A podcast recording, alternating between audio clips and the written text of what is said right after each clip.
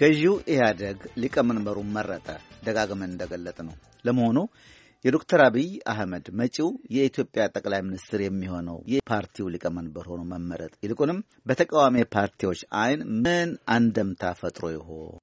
ሶስት የተቃዋሚ ፓርቲ መሪዎችን አወያይቷል። አሉላ ከበደ አመሰግናለሁ። አዲሱ ሶስቱን ለጊዜው እናነጋግር እንጂ ከሀገር ውጭ ያሉትንም ሌሎች ተቃዋሚ ድርጅቶችንም ደርሰናል። በተከታታይ ሰሞኑንም እናቀርባለን። ለሁሉም የአሁኖቹ ተወያዮች ራሳቸውን በሚያስተዋውቁበት እንነሳ።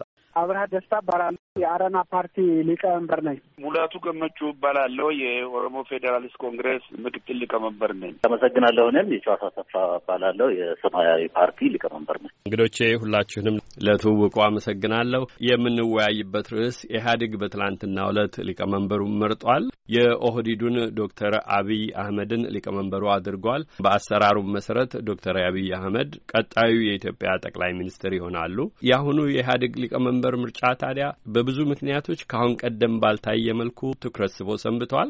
የምርጫውም ውጤት ያንኑ ያህል የብዙዎችን ቀልብ የሳበ ይመስላል። ዜናው ከፈጠረው እና ሊፈጥር ከሚችለው ስሜት እንነሳ። ማን ይሆናል የሚለው ሲያነጋግር ሰንብቶ ነውና በመጨረሻው የዶክተር አብይ በእርግጥ የድርጅቱ ሊቀመንበርና መጪው የአገሪቱ ጠቅላይ ሚኒስትር የመሆን ውሳኔ ይፋ የተደረገው። ለመሆኑ ዶክተር አብይ ይመረጣሉ ብላችሁ ጠብቃችሁ ነበር? አዎ እኔ ብዙ አልጠበቅኩም። የፈለገውን ሊቀመንበር ቢያደርግ ያው ኢህአዴግ ነው ዞሮ ዞሮ። ስለዚህ ብዙ የጠበቅኩት ነገር አልነበረም። ነገር ግን ህወሀት በነበረ መረጃ አቶ ደመቀ መኮንን ለመምረጥ ተዘጋጅቶ ነበረ። አቶ ደመቀ ካልሆነ ደግሞ አቶ ሽፈራው ሽጉጤን ለመምረጥ ተዘጋጅቶ እንደነበረና ዶክተር አብይ ይፈልጋል ይመርጣል ብዬ አላሰብኩም ነበር። ቢሆንም ግን የፈለገ ቢመረጥ ለእኔ ትርጉም አይሰጠኝም ነበር። አሁን ከተመረጠ በኋላ በምርጫው ሂደት የነበረውን ነገር ስሰማ ግን ትኩረቴን በጣም የሳበው ነገር ሁሉም እነ ዶክተር ደብረጽዮንም ተወዳድረው ተሸንፈው ዶክተር አብይ አህመድን የተመረጠ ሲባል በህወሀት ስልጣን አልተሰጠውም። ያው ነጥቆ ነው የወሰደው ብዬ ነው የማስበው። ስለዚህ ነጥቆ ከወሰደው አንድ ዜና ሆነዋል። ምክንያቱ አመራረጡ የአመራረጥ ሂደቱ ትኩረት እንዲስብ ሆነዋል። መልካም። አቶ አብርሃ ደስታ ከጠበቁት ውጪ እንደሆነ ነው የገለጹት። ሂደቱ የተለየ ስሜት እንደሰጣቸውም ገልጠዋል። አቶ ሙላቱስ በእርስዎ በኩል ይህን ዜና ጠብቀው ነበር? የሆነውንስ እንደምን አገኙት? እንግዲህ ባለፉት ጊዜያት ውስጥ ከሚመላለሱትና ከሚሰጡት በ social media ከሚካሄዱት ብዙ ወሬዎች ነበሩ። የተለያዩ ስሜቶች ነበሩ።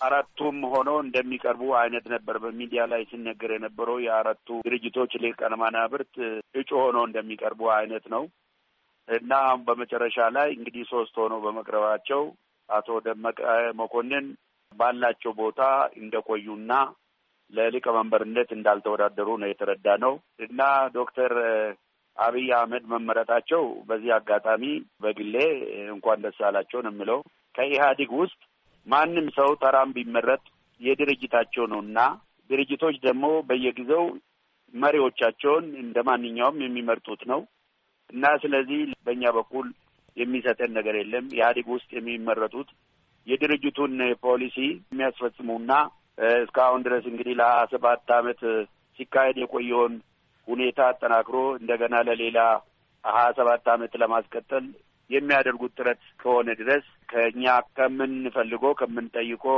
አካሄድ ውጪ ስለሆነ እምብዛም ስሜት አልሰጠንም። ከስሜታችሁ ባሻገር ያለውን እንዴት ተመለከታችሁት? በተጨባጭ ከሚጠየቁ ለውጦች ጋር እናዛምዳለን። አቶ የሸዋስ እርሶም ባጭሩ እንዲሁ ጠብቀው ነበር ወይ? ዜናውን ሲሰሙ የነበረውን ሁኔታ።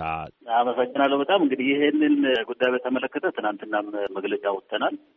እኛ ምርጫ አንለውም። ምክንያቱም ምርጫ ሌላ አይነት ነው በይዘት ምደባ ነው። ይህን ቦታ ለማግኘት በድርጅት ደረጃ እንኳን ዶክተር አብይ ሀያ አምስት percent እድል አላቸው። ከዛ የኦህዴድ ተራማጅ እሳቸው ያደረጉት ንግግር እንደዚህ እንደዚህ ስናስብ ደግሞ እድላቸው ወደ አርባ ወደ ሀምሳ percent ከፍ ያለ ነበር። ከዛ በተጨማሪ በዓለም አቀፍም እዚሁም በሀገር ውስጥ ባሉ ወደ እሳቸው የሚያመለክት ነገር ይገለጽ ነበር። ተመራጭነት እያሉ ነው።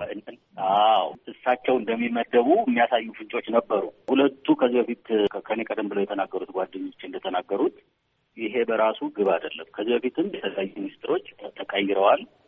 ጠቅላይ ሚኒስትሩ አቶ ኃይለማርያም ተቀይረዋል። ይሄ ግን በራሱ ግብ አይደለም። ሌላ ግብ አለ። መሰረታዊ ለውጥ ሪፎርም ያስፈልጋል። ለዛ ኦህዴድ እንደ ድርጅት ተራማጅ በመሆኑ ዶክተር አብይም በንግግሮቻቸው የተሻለ ፍንጭ በማሳየታቸው ታሪካዊና ነገር ግን ፈታኝ የሆነ ወቅት ላይ እሳቸው መሆናቸው ለምንፈልገው ሪፎርም ካሉት አማራጮች የተሻሉ ናቸው ብለን ነው የወሰድነው። እኛ እንግዲህ በተግባር ወደፊት የምናየው ይሆናል። አሁን ባለው ግን እሳቸውም የገቡትን ቃል የህዝቡንም ፍላጎት እንዲያሟሉና ለእውነተኛ ለውጥ እንዲሰሩ ፈጣሪ እርዳቸው ነው የምለው። መልካም አቶ የሺዋስ ከጠሩት ከመጨረሻው ቃል እንነሳ።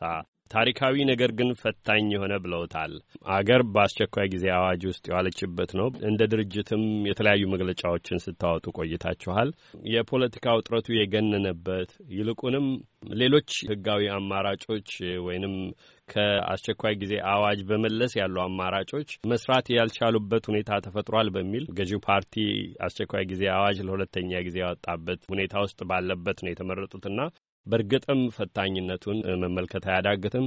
ከህዝብ ጥያቄዎች አንጻር ዛሬ በአገሪቱ ውስጥ ካለው ከነገሰው ውጥረት አንጻር የተሻሉ ሁኔታዎች እንዲመጡ የኢትዮጵያ ህዝብ ይጠይቃል የምትሉት እንደየውክልናችሁ ከምታነሷቸው ጥያቄዎች አንጻር ዘርዘር አድርገን እንመልከት። ከመጨረሻው ምላሽ ልነሳ።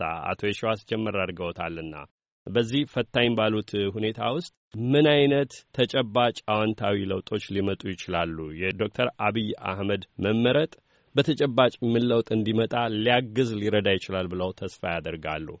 እሺ፣ በጣም ጥሩ ጥያቄ ነው። የዚህ ሁሉ የዚህ ሁሉ ለውጦች እንደው በሰው ደረጃ ያሉ ለውጦች መነሻ የህዝብ ጥያቄ ነው። የህዝብ ጥያቄ ደግሞ የተነሳው በሁለት ሺህ ሰባት ዓመተ ምህረት ተደረገ የተባለ የውሸት ምርጫ መቶ በመቶ አሸንፍ ያለው ካለ በኋላ ነው ግንባሩ እሳቸውም ጭምር ያሉበት ተቃዋሚዎችን እስር ቤት አስገብቶ ምርጫ ቦርድን፣ ሚዲያውን፣ ተቋማትን፣ ሌሎችንም ተቋማት በቁጥጥሩ ስር አድርጎ መቶ በመቶ አሸንፍ ያለው ማለቱ ይሄ አገዛዝ የመለወጥ ተስፋ መለወጡ ብቻ አይደለም የመለወጥ ተስፋ እንደሌለው ለዘላለም ሲገዛ እንዲኖር ሀሳብ እንዳለው በማመላከቱ ምክንያት በኦሮሚያ ክልል ውስጥ በአራት ወር በአምስት ወር ውስጥ በአማራ ክልል አንድ ዓመት ባልሞላ በአስር ወር ወይም በአስራ አንድ ወር አካባቢ ውስጥ አልመረጥንም ብሎ ህዝብ ወጣ። ይሄ ሁሉ ሰው ሞተ፣ ቆሰለ፣ ንብረት ወደመ። ስለዚህ መነሻው የህዝብ ጥያቄ ነው። ለአገዛዝ ከዚህ በኋላ እድል አንሰጥም፣ ለመረጥ ነው የመተዳደር መብቱም ብቃቱም ችሎታውም አለን ብሎ ህዝቡ በመነሳቱ ምክንያት ነው። ስለዚህ ቅድም እንዳልኩት ይሄንን ዶክተር አብይ አህመድ ከሌሎቹ በተሻለ ከሌሎቹ በተሻለ ይገነዘባሉ የሚል ግምት አለ። ኦህዴድም እንደ ድርጅት ከህዝብ ጎን የመቆም አዝማሚያ እና ተራማጅነት አሳይቷል። ስለዚህ አሁን የሚጠበቅባቸው አንደኛ የተናገሩት ሀገርን የማስቀጠል ኢትዮጵያን የማስቀጠል ፍላጎት እንዳላቸው still በንግግሮቻቸው አሳይተዋል። ተግባሩን ወደፊት እናየዋለን ብለናል። ሌላው ግን ምንድን ነው የሚያስፈልገው? የመጀመሪያው የፖለቲካና የህሊና እስረኞችን በሙሉ መፍታት። አሁን ትንሽ ነው የተፈታው። የሚታወቁ ሰዎች ናቸው የተፈቱት። በጣም ብዙ ያልተፈቱ አሉ። እነሱን እንዲፈቱ ያደርጋሉ።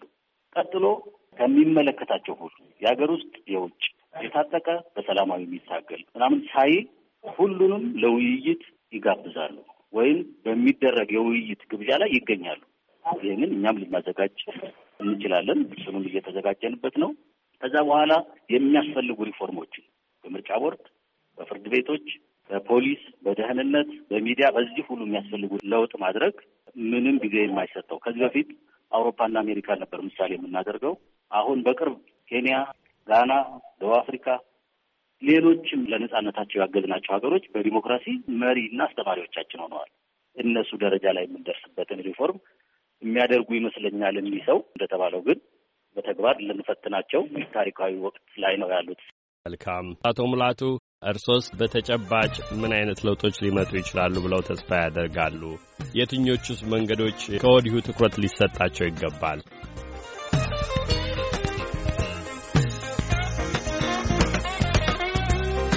አድማጮች ሰዓቱ አለቀ። አቶ ሙላቱ ይመልሳሉ። ከሌሎች ተጨማሪ የፖለቲካ ድርጅቶች ጋር የተካሄዱ ውይይቶችንም በተከታታይ እናቀርባለን።